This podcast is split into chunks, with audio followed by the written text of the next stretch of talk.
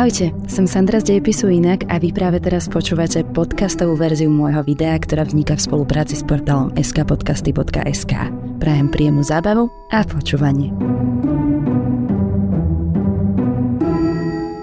Nemusíte byť chirurg, aby ste si všimli, aký veľký rozdiel je medzi srdcom, ktoré kreslíme na papier, a našim skutočným srdcom. Tá vec v našom hrudníku, ktorá pumpuje krv do celého tela, sa podobá skôr na päsť, než na dva sladké oblúky spojené do cipu. Keby naše skutočné srdcia vyzerali takto, tak by sme všetci mali úplne iné problémy. V každom prípade vyvoláva to otázku, prečo sme začali používať ideogram srdca, ktorý sa používa na metaforické vyjadrenie lásky. A kde teda hľadať jeho pôvod?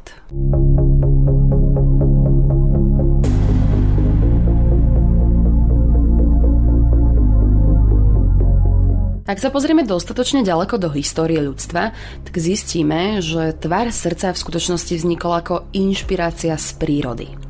Srdcový tvar sa spájal so semenami rastliny Silfium, ktoré pochádza zo severoafrického mesta Kyrena na území dnešnej Líbie. V staroveku malo silfium doslova cenu zlata, a to najmä kvôli svojmu všestrannému využitiu. Používalo sa ako liečivo, konzumovalo sa aj v surovom stave ako luxusná korenina, alebo sa využívalo aj v spálni, ako afrodiziakum, alebo dokonca ako antikoncepčná metóda. Semená, alebo skôr lusky Sylfia, mali zvláštny tvar, a to nás privádza k nášmu starému známemu, k srdcu. Keď bola Kyrena pod gréckou a neskôr pod rímskou nadvládou, po Silfiu bol obrovský dopyt a Gréci si vyobrazenie jeho semien razili dokonca aj na peniaze. No a o Júliovi Cézarovi sa dokonca hovorí, že mal vo svojich tajných zásobách až šesťsto kíl tejto zázračnej rastliny. Tvar lúskov Silfia je teda zdrojom inšpirácie symbolu srdca. Zaujímavosťou však je, že niektorí vedci nie sú tak úplne presvedčení, že symbol srdca, aký používame dnes, je až takým obrovským odklonom od anatomického tvaru srdca. Historik umenia Martin Kemp hovorí, že to, ako vyzerá srdce, záleží na tom, aké srdce študujete.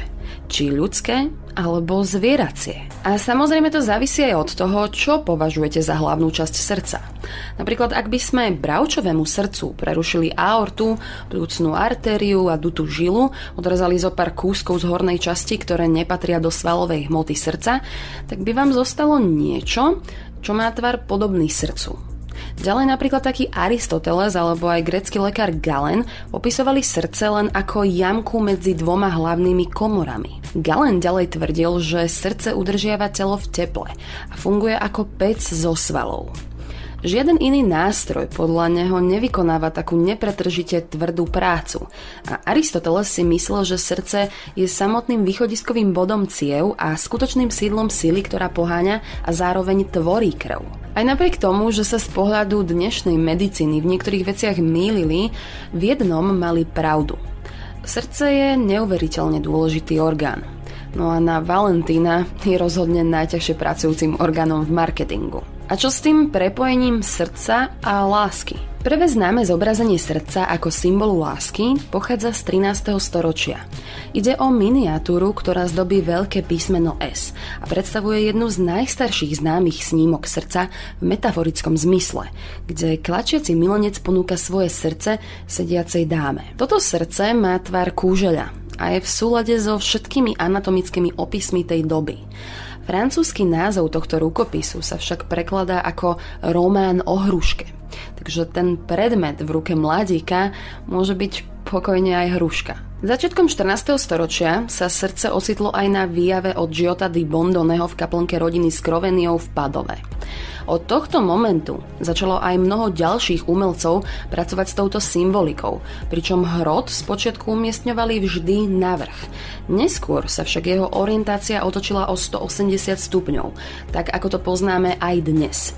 Konvencia vyobrazovania zárezu, alebo lepšie povedané priehlbiny medzi dvoma oblúkmi, sa rozšírila tiež v rovnakom čase. Podobizeň súčasného červeného srdca sa objavovala na konci pätnásteho storočia aj na hracích kartách. No a so symbolikou srdca pracovalo dokonca aj kresťanstvo. Pečať Martina Luthera, tzv. Luteránska ruža, obsahovala srdce s čiernym krížom. Luther vysvetľoval tento symbol tak, že čierny kríž v srdci má slúžiť na pripomenutie, že viera v ukrižovaného nás všetkých zachráni, lebo srdcom veríme na spravodlivosť a ústami vyznávame spásu. Takou zaujímavosťou je, že pri vyobrazovaní Najsvätejšieho srdca sa často znázorňovala aj aorta ako výčnelok na vrchu srdca. Až po čase sa začali pomaly pridávať prvky na zákrytie, akými boli plamene, lúče alebo kríž. Definitívne sa však srdce ako symbol romantickej lásky začalo používať až od devätnásteho storočia. No a logogramický význam pre slovo milujem nadobudlo srdce po prvýkrát až v roku tisíc deväťsto sedemdesiatsedem v reklamnej kampani na podporu turizmu pre New York. Ku koncu dvadsiateho storočia sa srdce začalo používať aj vo videohrách ako symbol zdravia a života. No a od deväťdesiatych rokov sa symbol srdca používa aj ako ideograf označujúci zdravie mimo kontextu videohier. Napríklad v gastropriemysle sa využíva na označenie tovaru, ktorý má srdcu prospešný výživový obsah, a v zdravotníctve sa často používa ako symbol srdcovej kontroly. Vieme ho teda nájsť nielen v listoch brečtana, ktorý symbolizuje vernosť, ale aj v semenách rastliny, ktorá pomáhala starovekým Grékom a Rímanom. No a my v súčasnosti s ním najčastejšie prichádzame do kontaktu na sociálnych sieťach. Dať niekomu na komentár alebo fotografiu srdiečko znamená, že sa nám jeho príspevok naozaj veľmi páčil. Srdce je už veľmi dlhú dobu metaforickou súčasťou pocitov, etiky a lásky naprieč všetkými kultúrami.